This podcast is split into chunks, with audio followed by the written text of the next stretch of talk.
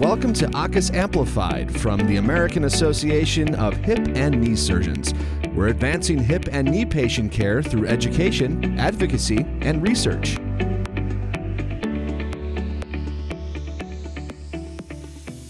Welcome to AAHKS Amplified, the podcast series brought to you by the American Association of Hip and Knee Surgeons. This is one of seven podcasts highlighting a few of the many outstanding papers presented at the 30th annual meeting of the association, including the awards papers. My name is Stefano Bini. I'm on faculty at UCSF, and I'm the chair of the Digital Health and Social Media Committee at AAHKS. I'll be joined as host by Dr. Sean Patel from the Southern California Permanente Medical Group. He's also a member of our committee. Dr. Patel, welcome. Thanks for having me. Uh, I'm Sean Patel, and today we have the pleasure of having two guests with us today to discuss their wonderful research. So that would be Dr. Hartford, James Hartford, and Bradley Graw from the Department of Orthopedic Surgery at the Palo Alto Medical Foundation. Gentlemen, welcome. Great to be here. Thanks for having us, Stefano. The title of the paper is Reducing the Incidence of Perioperative Calcar Fractures with a Collared Implant when Using the Direct Anterior Approach thank you again for taking the time as authors to our practices to join us. So, Dr. Hartford, you're the lead author on this paper. Can you take us a little bit through your thought process of what inspired you to look at this project? Thanks for asking. You know, what inspired me for the project was I started doing the anterior approach back in 2006 when Dr. Matta brought it out to uh, the United States and it's advertised as a great procedure and no problems, everything goes well.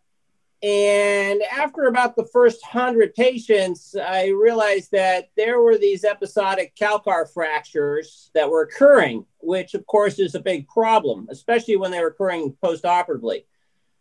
I presented my experience at a meeting at the Association of Bone and Joint Surgeons, and one of my colleagues said, Well, why don't you use a collar? So I started using a collar, and then I went and did a retrospective study on what's the difference in our fracture rate. And uh, Dr. Graw, you're the senior author in this paper. How did this topic relate to some of the rest of the work you've done or you've seen that interests you? Yeah, thanks again for having us both, Stefano. And I may be listed as the senior author on this uh, paper, but it's a little out of the ordinary. I would say Dr. Hartford's actually the lead author and the senior author. But his work has been extremely relevant to my practice because I adopted the anterior approach really following his lead because I was trained in posterior approach surgery and I was able to learn through Dr. Hartford's work starting about 2015. So this has helped me on my learning curve have a lower complication rate than perhaps some other surgeons have. And I think these postoperative fractures and limiting them has been extremely impactful to helping our patients recover well from surgery. Well, I'll tell you what, Dr. Patel, would you mind taking us through the research itself and getting down to nuts and bolts so we can draw out some of these conclusions? Sure, sounds great. So, Dr. Hartford, um, curious to know how your study was exactly designed. You mentioned that you compared your retrospective cohort of perhaps uncollared implants to your newer series of collared implants. Is that the case? Is that how you designed the study? Yeah, that's pretty much the case. But we threw out the first hundred non-collared implants to take away the learning curve. Okay, very good. And so, what time period do these cases occur in? They occurred from about 2008 all the way up until about 2014, maybe 2016. Okay. Gotcha. So, a, a fairly large series, about eight or nine years. How many patients were included? There were close to about 350 in each group. Each group, okay. And if you had to summarize your key findings comparing the two groups, what would your main takeaway be from what you found? My main takeaway from the paper is that if you use a collar, you're not going to have the problem of a postoperative calcar fracture. And that's going to save you a lot of trouble down the road. So, as you know, there's many reasons that calcar fractures can occur. Some include stem design, some include technique. So, particularly with regard to your technique, can you give us a little bit more context about your specific procedure? Do you use a table? What kind of releases do you do? And particularly regarding your stem type, is it a, is a broach only stem or a rasp type stem? Yeah, these are all broach onlys. They're impaction graft broaches. I use the uh, HANA table. I do fairly extensive releases. I'm not afraid to release the piriformis So I want to have a good exposure uh, and make sure that I don't have too much stress on the greater trochanter when I'm doing the broaching. But the procedure is pretty much the same throughout the course of when I did this study. And really, the only difference was the type of implant. And the two implants are exactly the same except for the collar. And these are double wedged stems. Okay. And is this the kind of stem you use on all of your approaches or something you particularly employ with the anterior approach? This is the uh, stem that I use on basically the anterior approach. After a year of doing the anterior approach, I pretty much am 98%, 99% anterior approach. So it's basically all my cases. Got it. Got it. Very good. And were there certain cases that you started to use a collar on, or all cases, and you had a, a, complete switch in your practice? Are there specific indications for where you think a collar is, is more useful than others? Yeah, when when we looked at when I looked at my data originally, I identified the uh, patients that are most likely to have a fracture were the females and obese. So you, obese females were highly susceptible to calcar fractures, and so those were the first ones. And then after doing about twenty of them, I felt it seemed so easy that I said, why not just do it on all my patients? Sure, sure. And you noted a, a, significant difference between the calcar fracture rate in your collared cohort compared to your uncollared cohort. What was the magnitude of that difference? Dr. Graw here, having the data in front of us, the non-collared cohort had a 1.5% fracture rate, so that was six total fractures, and the collared group had actually no postoperative fractures. So let's Very differentiate good. there a little bit between intraoperative and postoperative. I also want to just make a point. You're using essentially the same stem, but one has a collar and one doesn't, correct? So we're not looking at variations in implant design as a potential variable, correct? Absolutely. That's what I like about the study. It is the exact same implant. Yeah. Dr. Graw, you brought this up, a variation between intraoperative fractures and postoperative fractures. Do you think they're just one the same, that the postoperative fractures simply extensions of minor hairlines that were not picked up at surgery, or do you think that they're de novo fractures? That's a really great question, Stefano. And I think it is on the surgeon to identify those intraoperative fractures. Some can be seen, of course, others could be microscopic fractures that we can't see. I think the concerning ones that we've seen postoperatively are likely new fractures. And Jim may want to comment on this, but because of the improved early activity uh, after anterior approach, because of less pain, the concern is that people can apply too much load to the bone, especially obese patients, leading to that postoperative fracture. I agree with Brad entirely that these postoperative protocols with enhanced recoveries put a lot of stress on the calcar region, especially on the double wedged implants and you always put in some microscopic fractures. There's always going to be a microscopic fracture. But with the collar, you put the compressive force on the calcar, whereas you don't have the collar, you're going to have that hoop stress, and then you're going to blow out any type of microscopic fracture. So let's talk a little bit about this calcar. So you're telling me that every time you put a stem in, you get that calcar to match perfectly and contact the collar on the implant. Is that correct? I wish I could say every time. And we looked at it, and, and in the final paper which we're submitting, there's about 18% of the patients that we don't get collar contact. Now, so in that case, how does that implant differ from one that's not collared? That one is pretty much the same as the non collar. The only issue, though, is that those ones that we don't get the collar on, they're usually men, and the bone stock is so good that it's not an issue. So are you getting less of a press fit on the collared stem then? I personally think I'm getting the same press fit, but theoretically you're probably not because you don't get that millimeter or two of subsidence that you normally would get with a non-collared stem. I think that's a great point. You know, a lot of the concerns for folks evaluating whether or not to use a collared implant is the concern about early seeding of the implant and perhaps not getting as tight a, a press fit as they would with a traditional non-collared implant. Did you see any issues with early loosening or any technique pros you had for engagement of the collar? No, we haven't had any problems with early loosening. I think partly technique wise, I make certain that it's pretty line to line when we're putting in the implant. I don't want to have an undersized implant. And the second thing is that these are fully coated hydroxyapatite stems. So the ingrowth is very good on them. On growth. On growth. Sorry, on growth.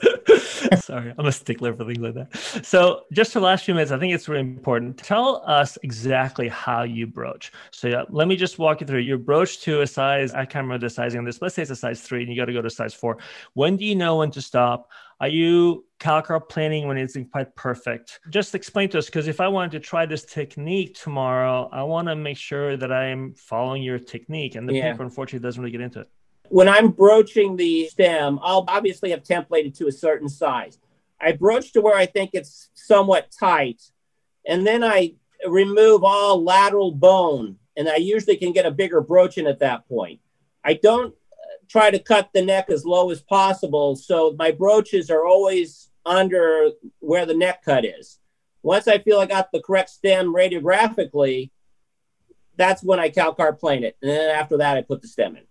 That's really helpful. That's really, really helpful. And Dr. Graw, you've adopted the same technique or do you have any variants on that?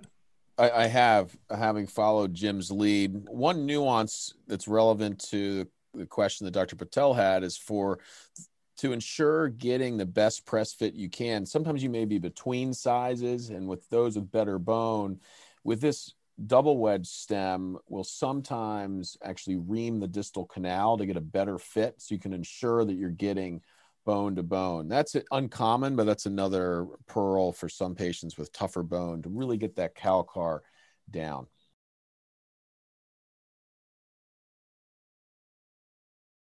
I would like to chime in on that, and I agree entirely with Brad. And, and I think that's a very important point. If you have a very narrow canal, it's a wise thing to do to ream the canal up to get a more proximal fit. Yeah, particularly your Dorr A, very tight canals, right? What percent Absolutely. of cases are you finding to have to do that in with this kind of stem? Uh, for me, I'd find it's about four or five percent. It's not that many. This whole concept of using a collar or not using a collar, it seems like this could be a concept that you would apply to any approach you use. Do you think it's something specific for the anterior approach, or you can generalize your results to any approach?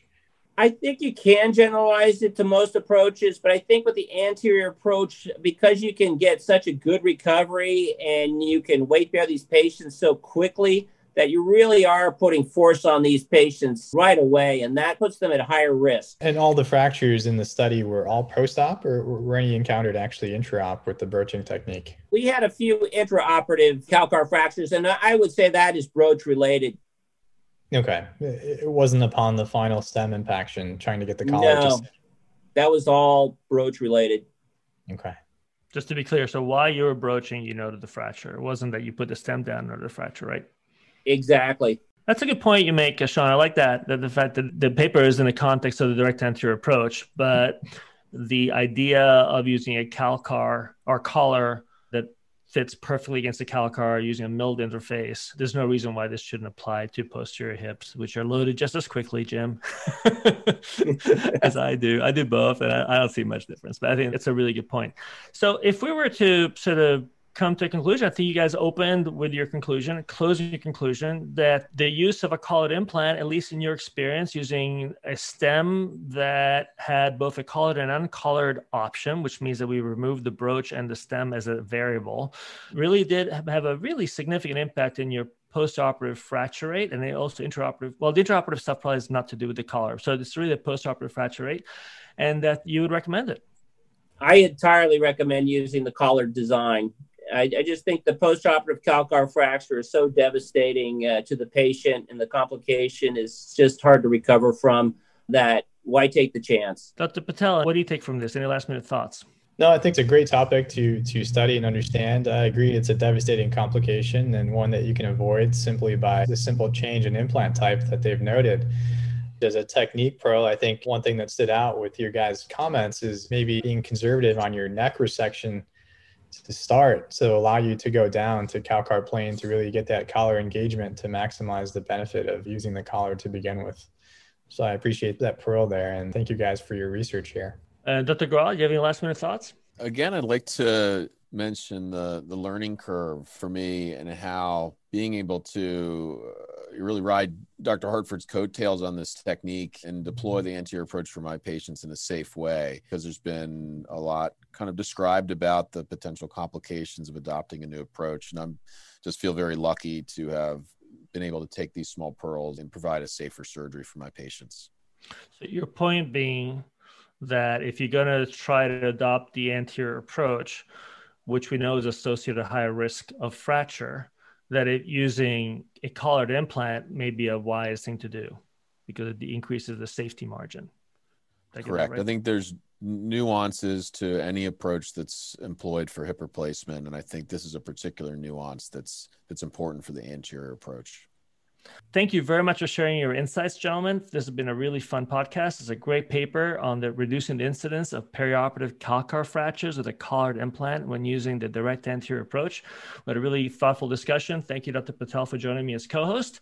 With that, I'd like to close the podcast and thank everyone for participating and invite our audience to listen in to any of our future podcasts in this series.